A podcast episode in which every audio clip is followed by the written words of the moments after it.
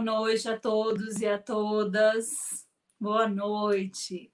É uma honra estarmos juntos novamente para falarmos sobre os ensinos de Jesus à luz do Espiritismo.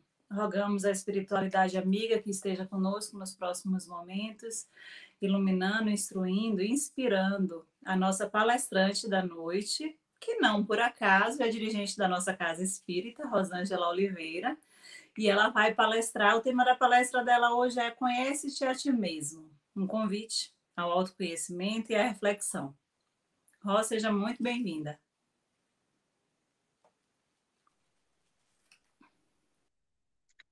Gratidão é toda minha estar virtualmente na nossa casa, né, com muita saudade.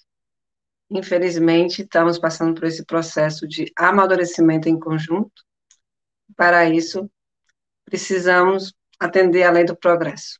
Espero que tenhamos a condição de ter ouvidos de ouvir. Vai narrar o evangelista João, no seu evangelho, que Jesus estava no templo, nas cercanias do templo, quando traz para ele uma mulher. Os escribas e os fariseus trouxeram ali uma mulher que fora surpreendida em adultério. E apresentaram-nas dizendo: Mestre, esta mulher foi apanhada em adultério. Moisés manda que se lapidem tais mulheres. E tu, o que dizes? Ele olhou de relance a mulher ultrajada e se abaixou, sensibilizado, com o dedo começou a traçar garatruchas no sol. A interrogação se demorava no ar, sem resposta. Havia ali uma questão bastante delicada. Eles trouxeram a questão exatamente para tentar o Cristo. Em que sentido? Jesus estava trazendo ali a representação do amor, da paz, do perdão. E a lei mosaica era severa. Então, se ele estatuísse que não lapidasse a mulher, trazendo ali a sua nova ordem de lei de amor, os escribas e fariseus certamente o prenderiam.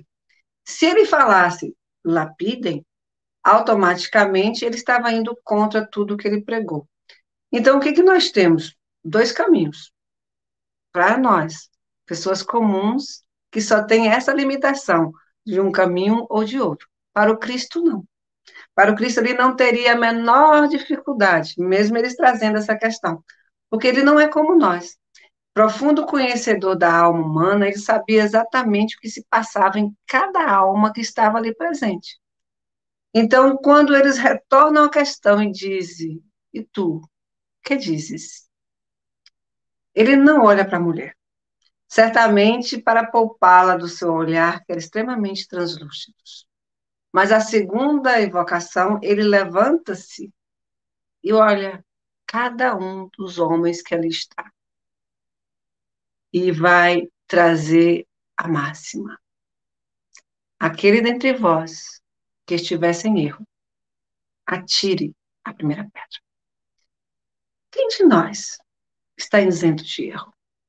Os que tiverem sem erro. Quem está em tal condição? Tanto aquela época como hoje. Todos nós temos os nossos equívocos e a através desses equívocos, muitas vezes nós amadurecemos, mas não temos como apontar no outro. Muitos estudiosos, exegetas do Evangelho, vai dizer que quando ele abaixa se desenhando ali, ele vai trazer ali as imperfeições de cada um que ali está. Só que, na minha opinião, e a minha opinião, ele usou apenas a força moral e o seu olhar. E, em seguida, o verbo, para dizer que aquele dentre vós que estivesse em pecado, atire a primeira pedra. Entre os circunstantes, houve um silêncio ensurdecedor. E começou a afastar-se um a um. A começar pelos mais velhos e terminar pelos mais novos, ficando só Jesus e as mulheres, e a mulher.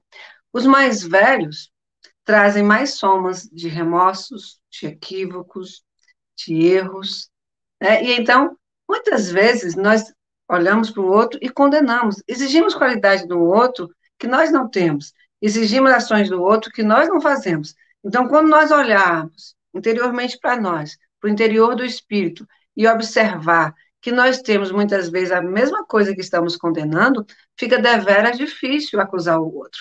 Então, eles olham para si mesmos, vê que muitos talvez estão em igual condição àquela mulher e se afastam.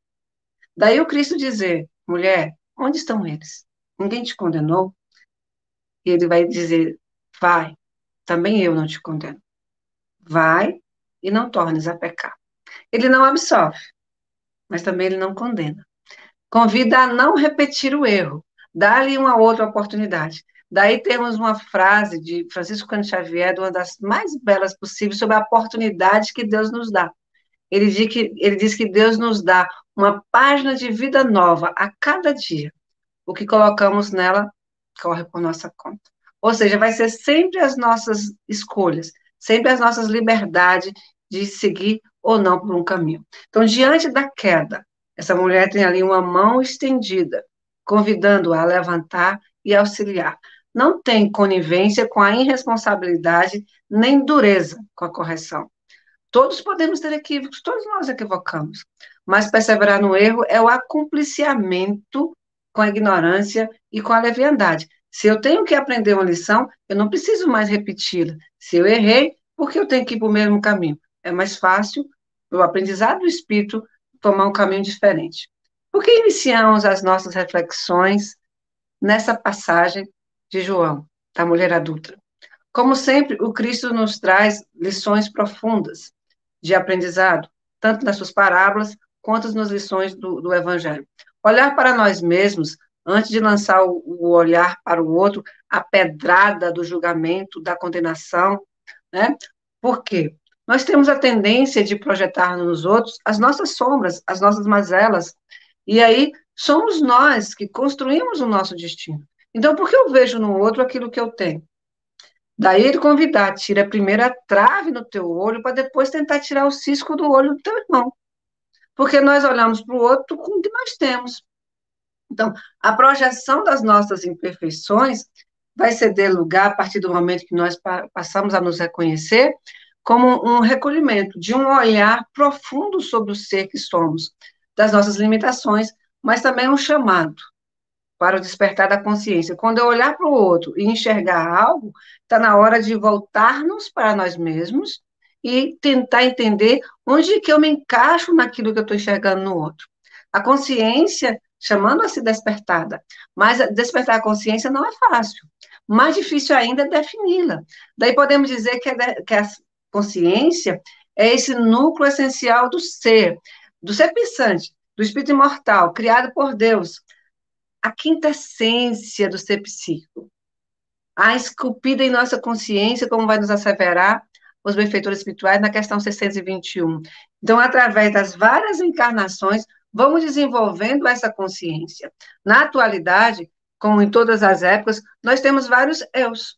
Então, nós apresentamos um eu diferente em cada situação.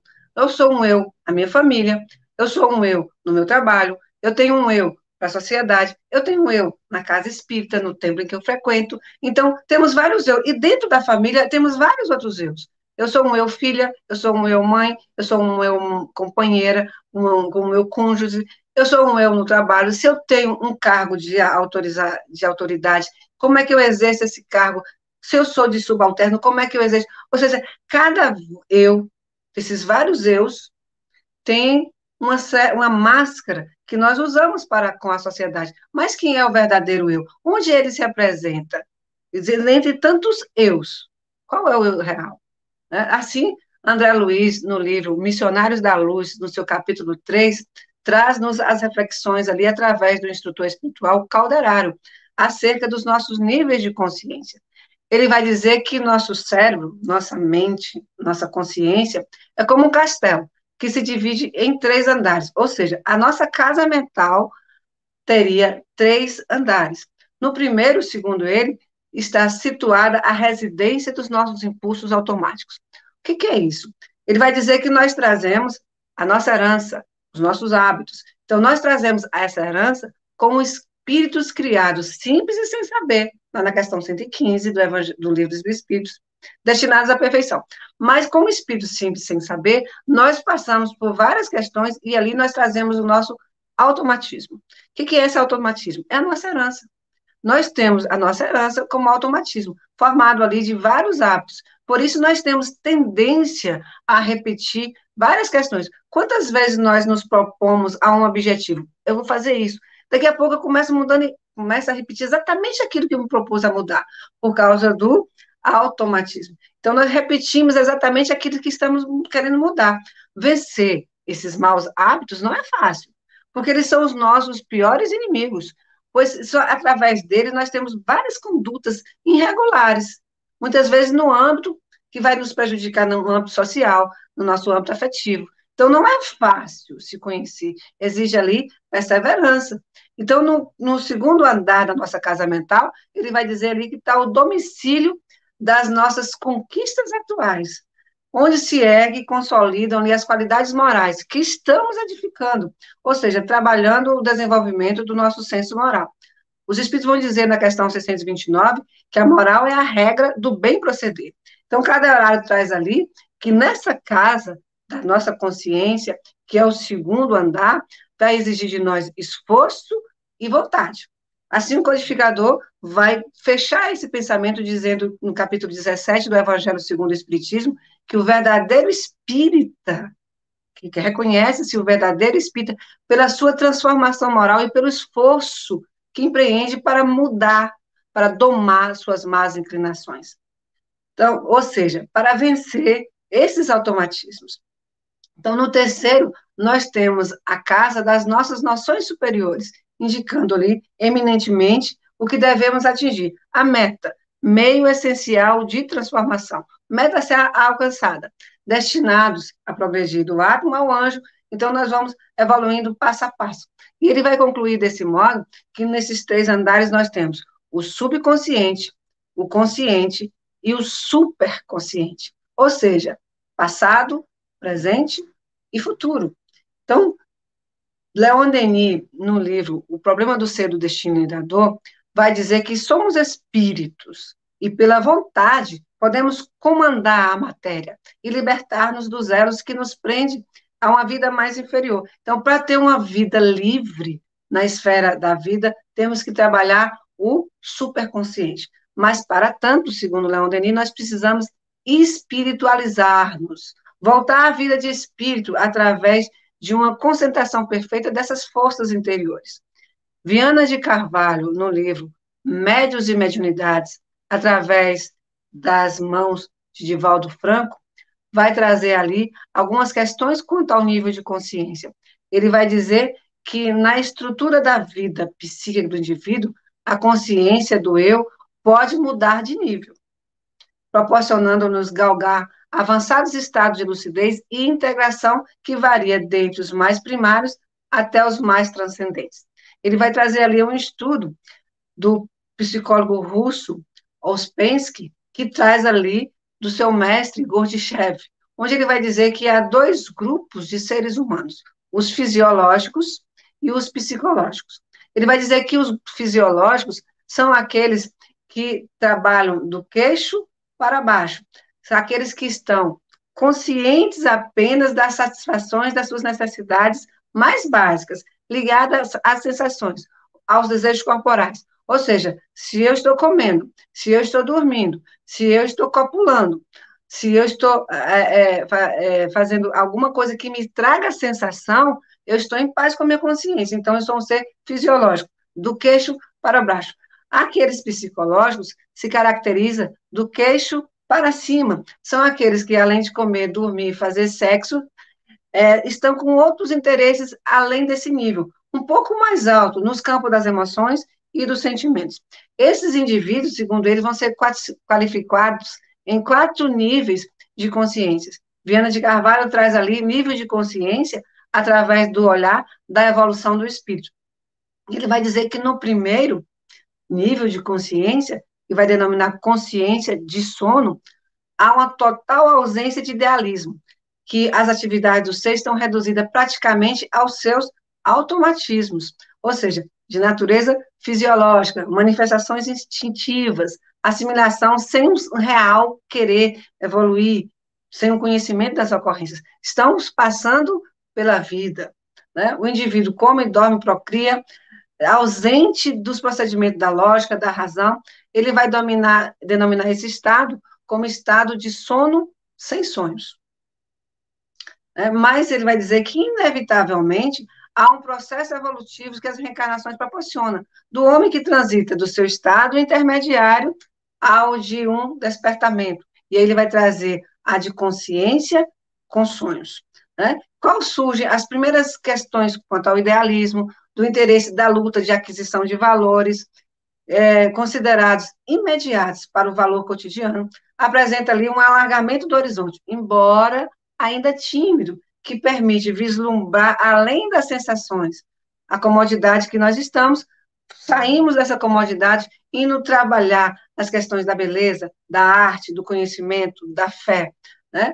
Ele vai dizer que ocorre, a partir de certo nível, o nível de consciência desperta, que é a da identificação, no qual o homem começa a observar a si mesmo e ao seu próximo. E aí ele vai ampliar esse grau de relacionamento social, emocional, aspirando aí a ideais maiores, além do engrandecimento humano, vai lutar com a lucidez pela, pelos valores éticos, descobrindo metas além do imediatismo, além do automatismo, e avançando com entusiasmo nas defesas de seus valores e enobrecimentos. Ele vai dizer que o homem orgânico, porém, é uma máquina com funções, que devem ser educadas, bem dirigidas pelo espírito que nela habita, a fim de mergulhar-se na transcendência para encontrar. Vai dizer ele que vale ressaltar que a conquista dos vários níveis de consciência é feito passo a passo, com esforço e dedicação reunidos. Ocorre recuos, paradas, que devem ser considerados normais esses fenômenos, até que o treinamento se incorpore aos hábitos, facultando ali aprendizados, sempre para mais forte, para um degrau superior. O que, que Viana de Carvalho quer dizer? Que nós colocamos a meta de evoluir e começamos a mudar esses hábitos. Ao mudar esses hábitos, vai acontecer que muitas vezes vai haver um certo recuo, é natural, é do nosso automatismo, mas que muitas vezes vamos ficar parados, mas muitas vezes vamos ser convidados a agir e a evoluir. Seria ali o que chamaríamos de a escada de Jacó.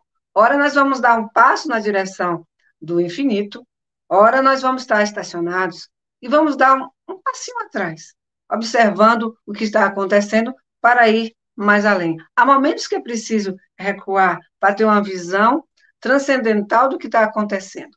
Porque conhecer-se a si mesmo é ter essa consciência de si. Então, se eu não tenho consciência, como é que eu vou me autoconhecer? Como é que eu vou desenvolver as potencialidades do ser se eu não estou trabalhando em mim no cotidiano, esse aprimorar os, as minhas qualidades, as minhas potencialidades, vencendo as minhas limitações. Gibran Khalil Gibran tem uma frase nas cartas de amor do profeta que eu acho maravilhoso. Ele vai dizer que a consciência de uma planta no meio do inverno não está voltada para o verão que passou, mas para a primavera que vai chegar. Né? A planta não pensa nos dias que já foram, ela pensa nos dias que virão. Se uma planta está certa de que a primavera virá, como nós, seres humanos, espíritos imortais, destinados a progredir, não acreditamos que seremos capazes de atingir as metas que queremos. A benfeitora Joana de Ângelo, no Ser Consciente, vai dizer que o homem pode e deve ser, pode e deve ser considerado como a sua mente.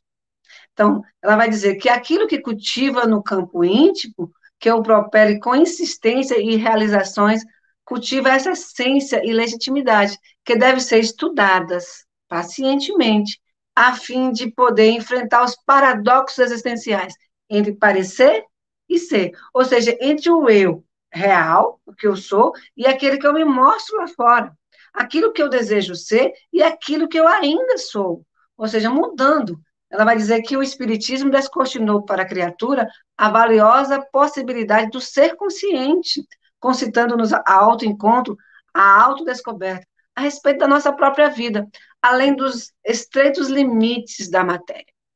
Nós não podemos falar de autoconhecimento fugindo a uma questão do livro dos Espíritos. Allan Kardec, identificado com esses valores, com esses objetivos da existência humana, do ser humano, para galgar altas esferas, ele vai trazer perguntas fantásticas. Não só as respostas dos benfeitores são de, é, é, de forma filosóficas, que traz-nos a refletir, mas as perguntas de Kardec também. Então, na questão 900, 909 de O Livro dos Espíritos, ele vai questionar qual o meu prático mais eficaz que tem o homem de melhorar-se nessa vida e evitar o arrastamento do mal. Aqui nós vamos ter uma resposta bastante comum e conhecida de todos os espiritistas, né, ou da grande maioria. Os benfeitores vão dizer: um sábio da antiguidade já vos disse, conhece-te a ti mesmo. O interessante da resposta é que eles vão dizer um sábio da antiguidade. Ou seja, não é dos tempos atuais que somos convidados a nos autoconhecer, a desenvolver nossos potenciais. O chamado para se autoconhecer não é de hoje, é da antiguidade. Então, para Sócrates, que é a quem eles estão se referindo nessas respostas, ele vai dizer que o homem é a sua alma, a sua psique. Por sua vez, é a alma, segundo Sócrates, que dá a personalidade intelectual e moral ao homem. Então, precisamos ir no imo de nossas almas para, para nos conhecermos, intelectual e moral. A expressão conhece a ti mesmo não é dele. Estava escrito no portal de Delfos, ali no pórtico do templo de Apolo. Apolo é considerado o deus da sabedoria, mas vai tornar ali a divisa do filósofo. Foi seu amigo Querofonte, que foi numa visita ao, ao oráculo de Delfos, que ele vai fazer uma questão. Né? Ele vai perguntar a Pitonisa, a sacerdotisa que recebe ali mensagem dos deuses e transmite aos mortais, se havia alguém mais sábio no mundo do que Sócrates. Ao que ela vai responder que não, que o homem mais sábio do mundo era Sócrates. Quando Querofonte informa isso ao filósofo, ele discorda do oráculo. Ele diz que ele não é o homem mais sábio. E aí ele passa a questionar vários outros a, a pessoas da época ali, seja em todos os lugares que ele ia, tanto no mercado quanto nas assembleias, discutia e questionava os valores das pessoas, e até aqueles colegas seus que se diziam também sábios, filósofos, o que essas pessoas entendiam sobre determinados assuntos. E aí ele ficou surpreso, que quando ele questionava, as pessoas não sabiam responder às questões que ele fazia. Muitas tinham ali meras opiniões de todos os assuntos que ele dava, mas não sabiam responder verdadeiramente a essência das coisas, das ideias, do pensamento. Então ele procurava não apenas opiniões, ele procurava conceitos das coisas, dos valores, dos ideais. Então, a partir desses encontros, Sócrates percebeu que esses sábios, principalmente os colegas da sua época, não sabiam responder, e quando sabiam, respondiam de forma equivocada, com, com, com conhecimento pessoal, repleto de conceitos, preconceitos e falas preconcebidas. Ou seja, opiniões todos nós temos. Nós temos opiniões sobre várias coisas, mas qual é o conceito mesmo que nós temos de, de nós mesmos? Né? Então, o filósofo compreendeu a mensagem do oráculo, do oráculo a partir do momento que ele buscava autoconhecer-se e tinha consciência, segundo ele, da própria ignorância.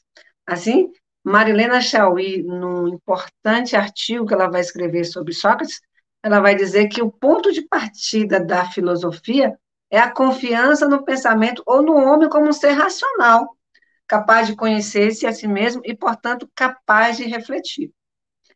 Essa pergunta 919 tem um desdobramento óbvio. Kardec sempre que ele tinha uma resposta que ele não compreendia bem ou que ele queria aprofundar-se nela, ele retornava ali com outra questão. E na questão 919A, ele vai questionar: conhecemos bem essa máxima. A questão está em pô-la em prática. A resposta vem ali o Santo Agostinho, o bispo de Puna. Mais um filósofo, agora mais atual. Então, como espírito ali, Agostinho vai fazer algumas considerações. Ele vai dizer que o conhecimento de si mesmo é, portanto, a chave do progresso individual. Como é o progresso individual? nós muitas vezes ficamos na horizontalidade do ser, do queixo para baixo. Então, satisfeitos daqui para baixo, nós não procuramos grandes valores espirituais. Então, a partir do momento que eu venço o meu automatismo, que eu não estou apenas com o estômago satisfeito, com o sexo satisfeito e com outros prazeres, eu vou buscar me verticalizar. E ao me verticalizar, eu vou buscar a espiritualização. Mas eu preciso me conhecer para isso, para evoluir. Então, ele vai questionar que buscar esse autoconhecimento. Mas ele vai dizer: Mas direis, como alguém julgar-se a si mesmo? Não poderia aí entrar a ilusão do amor próprio e atenuar as faltas e até desculpá-las? O avarento considera-se apenas econômico e previdente. O orgulhoso, apenas que há dignidade. Então, ele vai dizer: Isso é muito real, bem sabemos, mas tem de um meio de verificar sem vos iludir. Observai. Se você vê outro fazendo o que você está fazendo, qual seria seu julgamento? Qual seria a sua opinião sobre o que você está vendo? Saia de você, olhe lá fora. O observado e o observador é você mesmo. Você é observado e você é observador. Se eu visse alguém fazendo o que faço, como é que eu reagiria? E aí ele vai questionar, dê um balanço no seu dia, né? No seu dia moral, né? Ver o que você andou fazendo, o que poderia melhorar, o que poderia fazer diferente, o que não deveria ter feito. Se depois desse balanço todo você estiver em paz, tranquilo, pode dormir e aguardar sem receio o despertar na outra vida. Ele vai aconselhar-nos ali a passar o dia em revista. Dificilmente fazemos isso. Nem nós, espiritistas, eu creio que faz isso. Mas é o convite de Agostinho. Passe o dia em revista. Vê o que poderia ser feito. Então, pergunta a si mesmo se não faltou com o cumprimento de algum dever. Se ninguém tem motivo para queixar de você. Aconselha-nos ainda a indagar se nós, qual o movo de nossas ações. Que é aquilo que nós falamos. Se estamos fazendo ações que censuraríamos nos outros, mas que para nós colocamos almofada conscienciais. Ele vai fazer uma questão bastante intrigante. Ele vai dizer: se ao entrarmos hoje no mundo dos espíritos, onde nada é oculto, se teríamos medo do olhar de alguém. Que devemos analisar nossos atos e examinar o que poderemos estar fazendo contra Deus, contra o próximo e contra nós mesmos. Quando é que fazemos algo contra Deus? Inteligência suprema do universo, causa primeira de todas as coisas. Conhecemos Deus através dos seus atributos, mas não temos consciência dele. Eu costumo dizer que nós somos a gota d'água no oceano. Não temos a menor capacidade, como gota d'água, de entender o oceano. Mas nessa gota d'água, contém todo o oceano. Os benfeitores espirituais vão dizer que a lei de Deus está na nossa consciência. Na questão 614 do Livro dos Espíritos, eles vão dizer que a lei de Deus é a lei natural. A única verdadeira para a felicidade do homem. Indica o que devemos fazer e o que não devemos fazer. E nós só somos infelizes quando dela nos afastamos. Então, na nossa consciência está o chip divino. Se nós estamos escolhendo o caminho equivocado, ela vai ficar o bip. Para nós ir para o caminho certo. Então, fazemos algo contra Deus quando derrogamos algumas das suas leis que está em nossa consciência. Sim, temos livre-arbítrio, temos a liberdade de escolha limitada, mas temos então, seremos responsáveis por nossas escolhas. Seremos responsáveis por todo o mal que ocorrer, pelo bem que deixamos de fazer. Contra o próximo. Contra o próximo é fácil. Nós sabemos quando magoamos, quando machucamos, quando ofendemos. Então, não vamos nem mergulhar profundo contra o próximo. Por fim, contra nós mesmos. Quando é que fazemos algo contra nós mesmos? Nós temos capacidade para controlar as nossas experiências internas? Estar ciente dos nossos estados mentais? Agir de acordo com o que realmente acreditamos? Eu acredito nisso. Eu vou defender isso até o fim. É assim? Muitas vezes nós percebemos nossas insatisfações diante de várias questões que estamos vivenciando, em todos os âmbitos, afetivo, social, na sociedade, e é mas o, o caminho normal era sair dessa situação. E muitas vezes nós ficamos nela. Por quê? Chamada muitas vezes de zona de conforto. Temos medo de ir além daquilo que conhecemos. Se eu mudar e ficar pior, e aí? Como é que eu vou fazer? Não vou poder voltar. Temos que ressignificar. Dessa forma, muitas vezes, nós viramos o rosto para a voz da consciência que está dizendo ali que estamos fazendo escolhas duvidosas. Não escutamos a nossa consciência. Mas tem um detalhe fundamental: ninguém tem o poder de gerar um sentimento ou emoção em nós sem o nosso consentimento. Então, se nós estamos numa situação e aquilo está trazendo aflição, angústia, medo, é por nossas escolhas. É porque nós estamos permitindo. Lázaro, uma das, todas as mensagens de Lázaro são lindas no Evangelho. Não dá nem para dizer que é a mais bela mensagem. A lei de amor, obediência, resignação. Mas essa aqui é o dever. Né? Ele vai dizer que na ordem dos sentimentos, no capítulo 17 ali do Evangelho segundo o Espiritismo, o dever, na ordem dos sentimentos, o dever é muito difícil de se cumprir-se, por achar em antagonismo com os interesses, a sedução dos interesses e do coração. Por quê? Porque muitas vezes o meu coração está mandando eu seguir determinado caminho. E os interesses, as seduções dos interesses, estão mandando eu ir por outro caminho.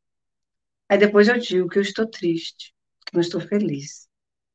Mas fui eu que não soube fazer a escolha correta.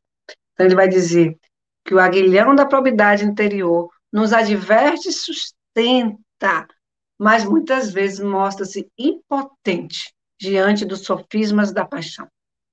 Por quê? Porque não vencemos as nossas paixões mais baixas, digamos assim. Emmanuel, no livro Pensamento e Vida, vai dizer, acho que quase toda palestra eu falo isso, que a mente é o espelho da vida em toda parte. Por quê? Nós vemos no outro aquilo que nós temos, com os nossos conceitos, preconceitos, com nossas opiniões, com as nossas crenças, com os nossos hábitos, com os nossos automatismos. Nós olhamos para o outro com que nós temos. E muitas vezes a alimentação é nossa, não é do outro. É como se um passarinho olhasse para um pato que vai entrar na lagoa e falasse: Não entra aí que você vai se afogar. O sapo sabe, o pato sabe nadar. O passarinho só, só, só toma banho na água. Ele sabe voar. E o pato não sabe voar. Então, nós olhamos para o outro com aquilo que nós temos e apontamos e falamos: você não tem capacidade, você não pode, você não faz. Não é o outro, somos nós. Daí ele vai dizer, estudando a mente da nossa posição espiritual, ou seja, do nível de consciência que já estamos, ou ainda vivendo no subconsciente, ou ainda no consciente, ou buscando o superconsciente, não importa qual nível eu esteja, né, confinados que nós achamos entre, vai dizer ele, animalidade e a angelitude. Somos impelidos a interpretá-lo como sendo o campo da nossa consciência desperta, na faixa evolutiva em que o conhecimento adquirido nos permite operar. O conhecimento é interessante, porque esse conhecimento ele pode ser adquirido de forma empírica, ou seja, pela experiência, seja ela vulgar, seja ela comum, seja ela através do estudo, mas o conhecimento só vai ser retido naquilo que nós nos importamos com ele. Se alguém quer me ensinar um certa matéria e eu não tenho interesse, eu não vou aprender, ou eu vou aprender ali para fazer alguma questão e depois vou jogar na zona do esquecimento, porque eu não tinha interesse. Então, o conhecimento vai depender do meu interesse sobre aquele assunto. Então, quando ele vai definir espelho da vida, é, reconhecendo, ele vai dizer que reconhecendo que o coração é a face e que o cérebro é o centro das nossas ondulações, gerando força do pensamento que tudo move, criando e transformando, destruindo e refazendo, para acrisolar ou sublimar. Aqui nós lembramos uma fala até que faz, fizemos no Evangelho, na Savic, nas quintas-feiras, que diz-me onde está o teu tesouro, que eu direi onde está o teu coração. Então, coração, na fala grandiosa do divino amigo, do mestre Jesus, é algo recôndito, é algo interior, é algo vital para as nossas escolhas. Então, podemos, espiritualmente falando, entender que o mestre, quando refere-se aos tesouros do coração, está referindo-se aos refolhos mais íntimos da criatura humana. Então, as nossas conquistas, os nossos desafios entre o ideal que, que queremos ser e ainda o que somos. Então, ali, as nossas peculiaridades, os nossos talentos, os nossos desafios, onde está o nosso coração? Onde colocamos o potencial que estamos focados? Né? Onde empregamos a nossa energia, o nosso pensamento?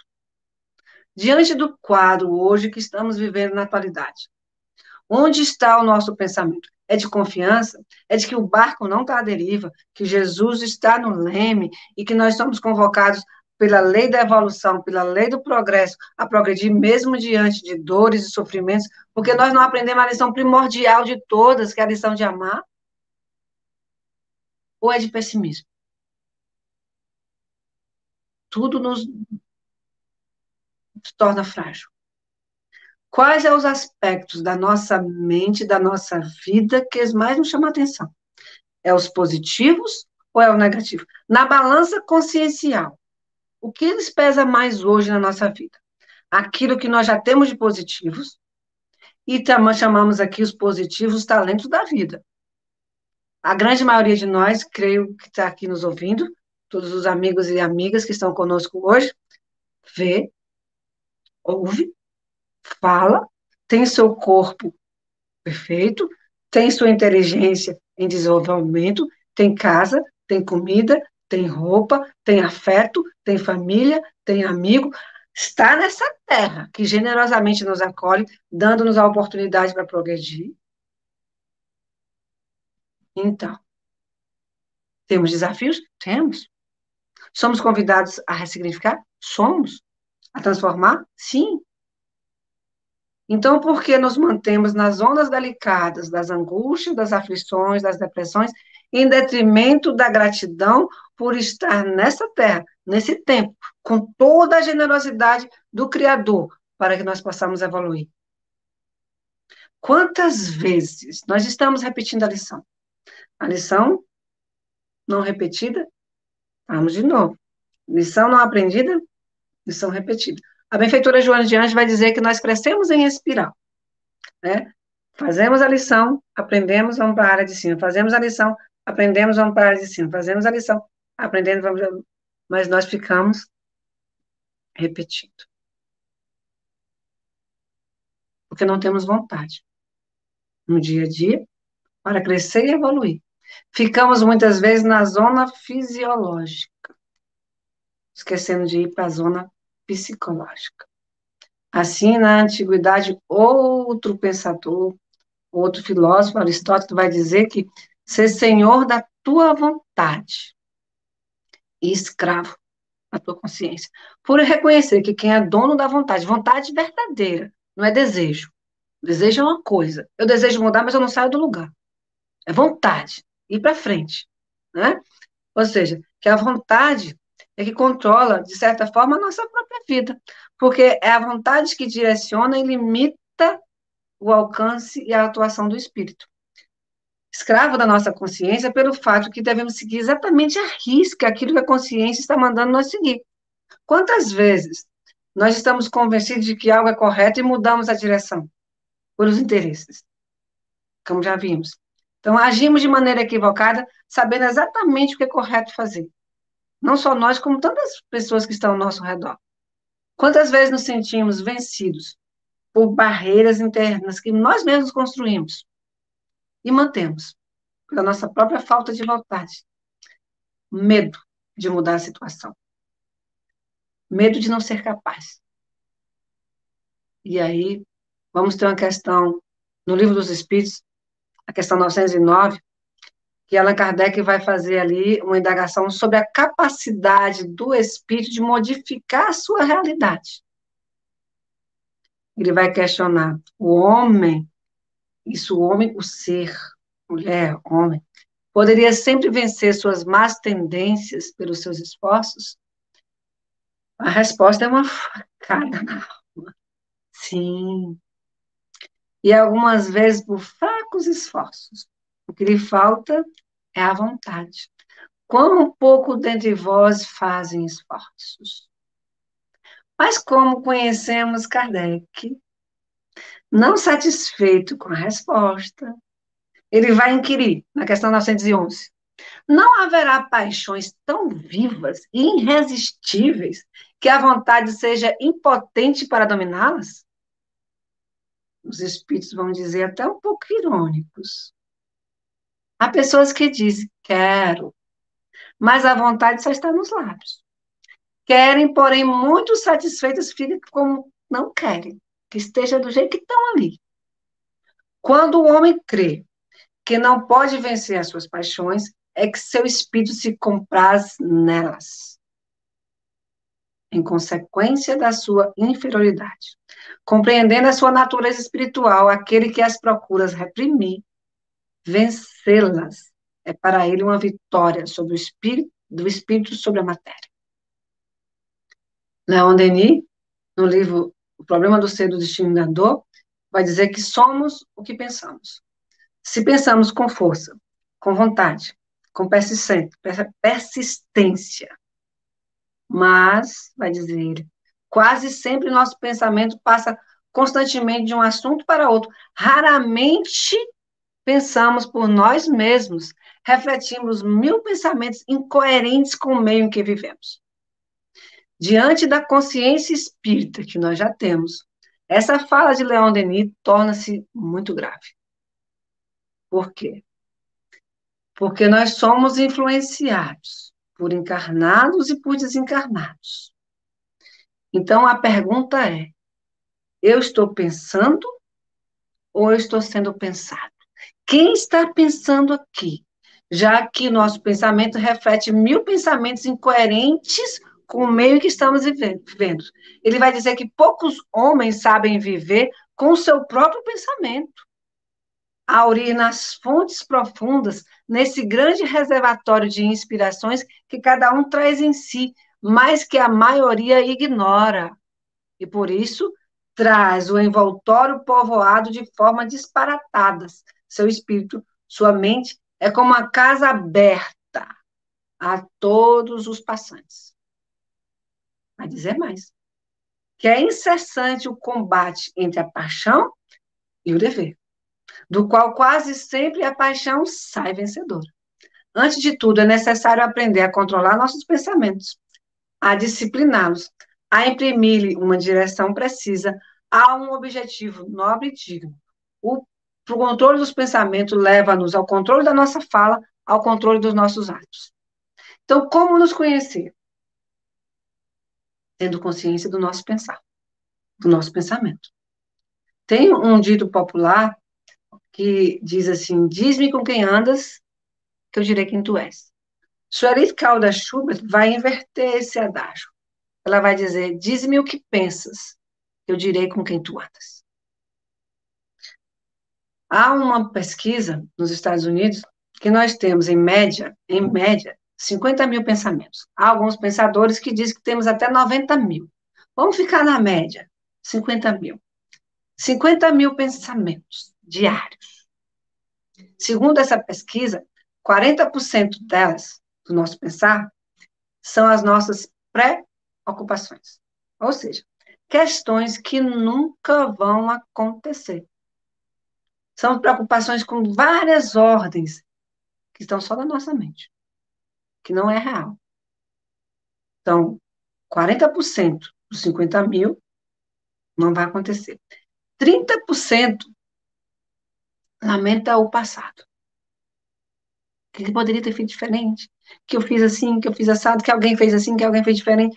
Mágoa, remorso, dores, passado, ou alegrias. Quem sabe? Passado. O passado, ele é presente na nossa vida, subconsciente. Ele diz quem nós somos. Se nós apagarmos o nosso passado, apagamos nossa história. Mas o passado só serve de base e instrução para as nossas escolhas, para fazer diferente. Né? Não temos como ficar lá no passado. O nome é hoje, presente. Não tem como eu voltar, não tem como eu mudar. Aí tem uma chave. Tem uma frase, que alguns dizem que é de Chico, outros não, mas independente de quem seja o dono, essa é fantástica. Nós não podemos voltar atrás e fazer um novo começo, mas podemos começar agora, fazer um novo fim. 12%, questões de saúde. 10%, assuntos insignificantes. Tipo, quem vai ganhar o campeonato baiano, campeonato mineiro, campeonato do Rio de Janeiro, futebol, vôlei. Assuntos que não tem nada a ver, que não, não traz nenhum contexto. Tipo, quem vai ganhar determinado reality? Assuntos significantes, besteirinha do dia a dia. Só 8% do que pensamos tem embasamento real. 50 mil pensamentos diários, apenas 4 mil, quando estamos despertos, quando estamos conscientes, tem embasamento real. Então, como é que nós vamos? Aprender a controlar nossas emoções, nossos instintos, se os nossos pensamentos são desse nível. Se nós deixamos ser arrastados por uma hora por um pensamento, por outra hora por outro pensamento, por emoções governadas, assim Kardec vai questionar. Na questão 933 do Evangelho, do Livro dos Espíritos. Assim como sempre é o homem o causador dos seus sofrimentos materiais, também será dos seus sofrimentos morais? E os Espíritos vai responder mais ainda. Porque os sofrimentos materiais, algumas vezes, independem da vontade. Mas o orgulho ferido, a ambição frustrada, a ansiedade da avareza, a inveja, o ciúme, todas as paixões, numa palavra, são torturas da alma. A inveja e o ciúme, felizes os que desconhecem esses dois vermes roedores. Para aqueles que a inveja e o ciúme atacam, não há calma nem repouso possíveis. À sua frente, como fantasmas que eles não dão tréguas e o perseguem até durante o sono.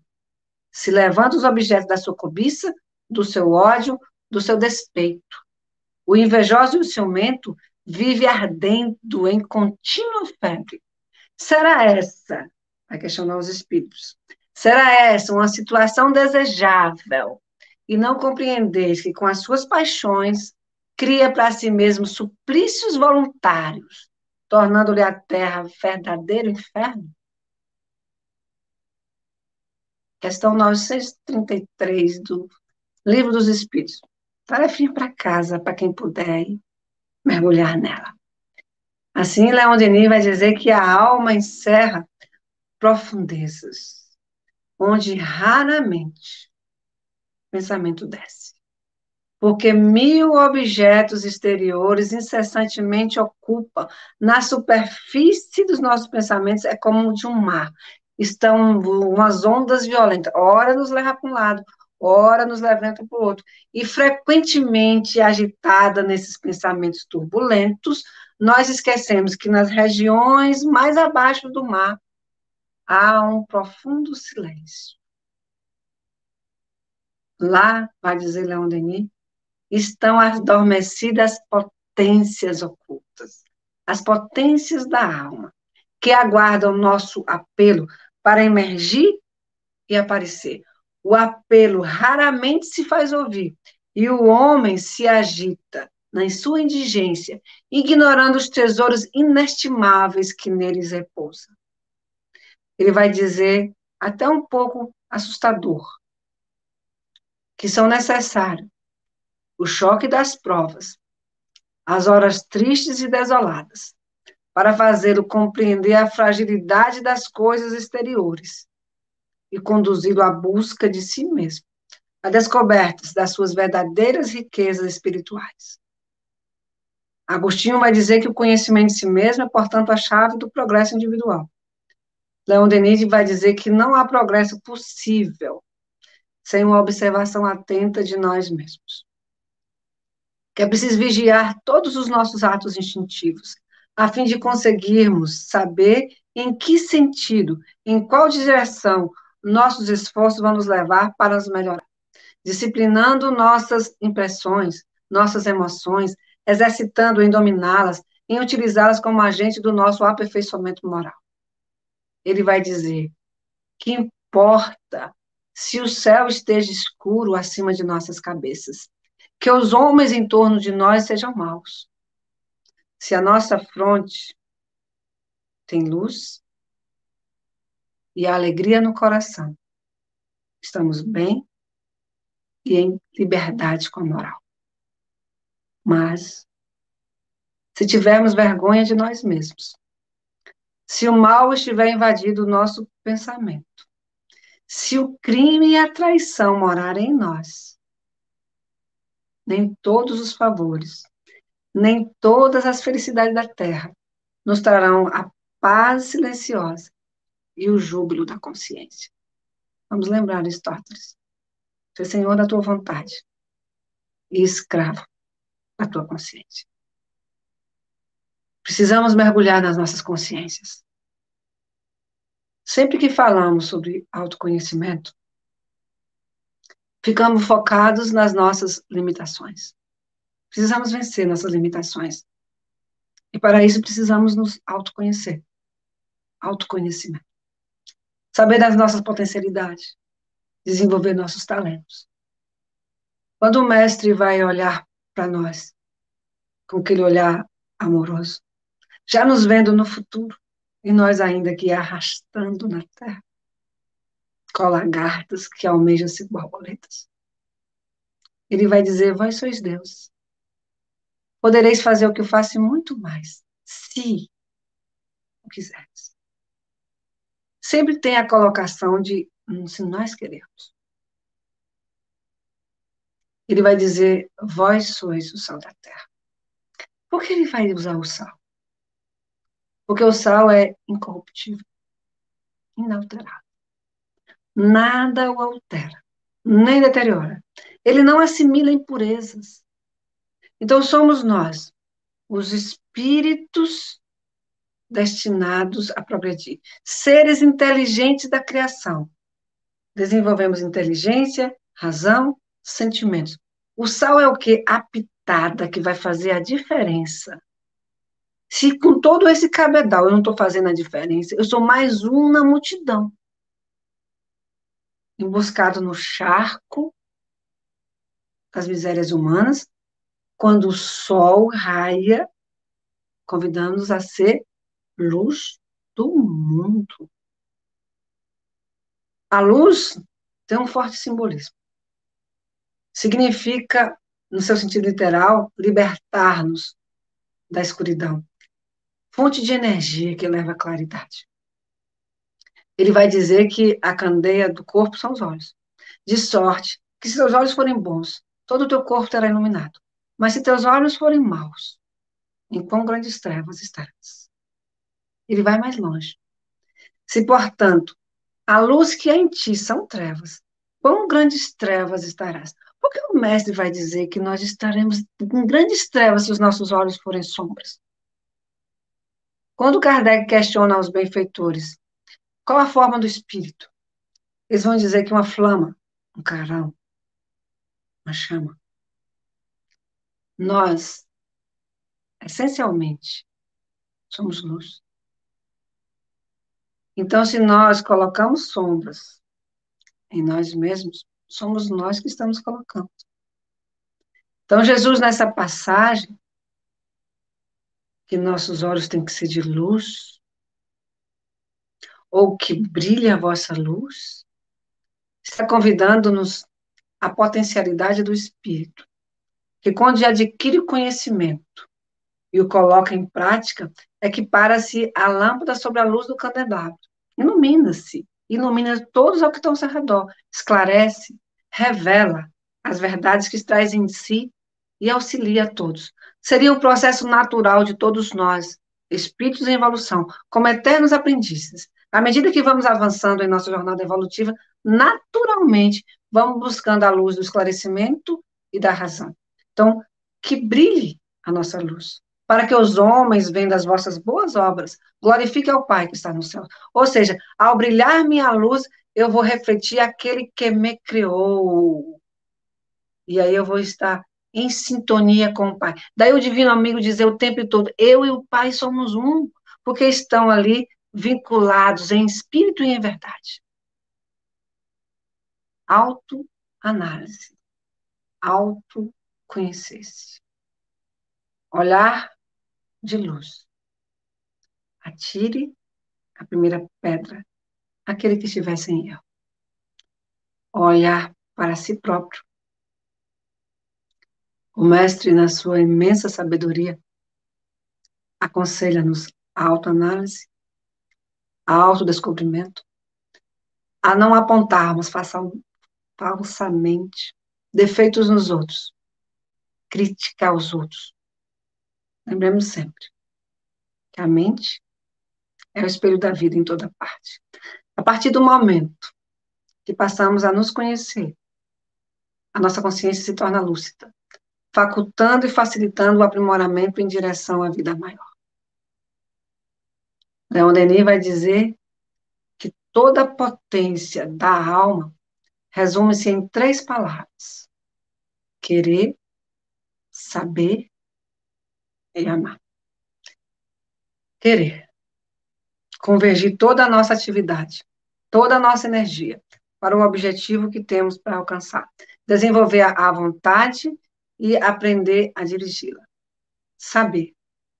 Porque sem o estudo aprofundado, sem o conhecimento das leis, sem o evangelho que nos liberta da ignorância, o pensamento e a vontade pode perder-se em meio às forças que tentamos conquistar e aos elementos que aspiramos comandar.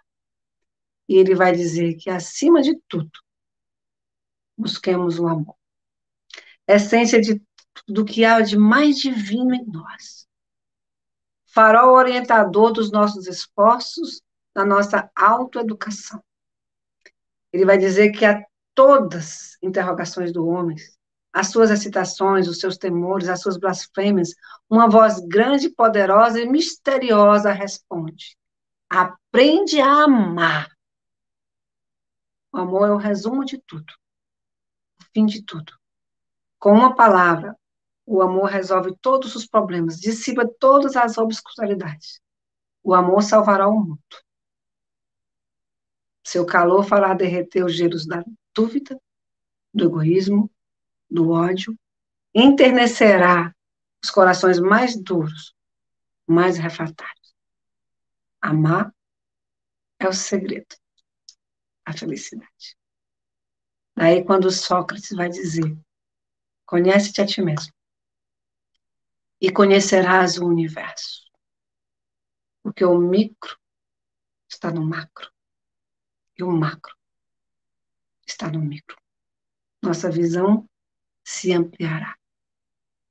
Mas se nós acharmos que ainda não temos potencial para isso, o Divino Mestre, nosso guia, vai dizer: tem de bom ânimo. Eu o mundo. Não é o mundo lá fora que ele está falando. É o nosso mundo interno. Preenchido muitas vezes por nossos medos, angústias, aflições, desolações. Nas condições em que o homem vive hoje, na moderna sociedade, atormentado pelas necessidades imediatistas é importante. Que buscamos um refúgio dentro de nós mesmos, dentro do nosso coração, para novamente ouvir a voz do Mestre. Fechar nossos olhos e subir o monte para ouvi-lo. Cantar as mais belas lições, ensinando-nos como vencer a nós mesmos, como aprimorar as noções de paz, de justiça, de perdão, de amor. E ter ouvidos para ouvir. Ele continua cantando. O seu hino de amor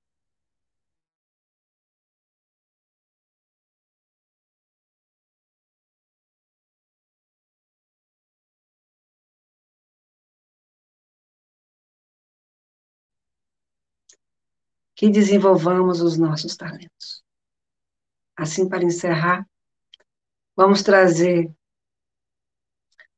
uma releitura do nosso querido amigo Alisson Menezes. Ele vai dizer ali dos ensinos do Mestre: Vinde a mim, todos vós que estáis cansados demais e oprimidos, que eu vos aliviarei. Darei-lhe a minha mão, a direção, o meu abrigo nas tempestades cruéis, em suas aflições, não temas, porque eu sou contigo.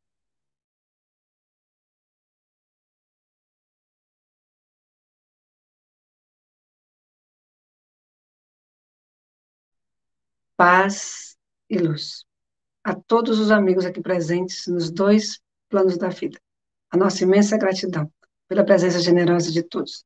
Que o divino amor de nossas almas ilumine as nossas consciências e que a sua paz permaneça em nossos corações. Ai, Rô, que saudade de te ouvir pessoalmente, que prazer te ouvir, sempre tão profundo e tão poético, sou fã demais. Quando você agradeceu agora a presença de todos nos dois planos da vida, eu fiquei lembrando das reuniões presenciais da CEVIC, né? Eu estou muito saudosa. Agradeço a presença, enfim, tua fala e a presença de todos que passaram essa última hora conosco, estudando junto, aprendemos junto. É, a CEVIC está com uma turma de estudos abertas para o livro de André Luiz, No Mundo Maior. o estudo agora no mês de maio vai ser pelo Google Meet. Quem tiver interesse, entre em contato pelas redes sociais ou pelo WhatsApp, quem tiver estamos aqui, né? Na impossibilidade das portas físicas abertas, de portas virtuais abertas, de corações sempre prontos para acolher novos membros e os que já estão aqui também. Muito obrigada. Beijo, gente. Beijo a todos. Fiquem com Deus. Tchau. Boa noite.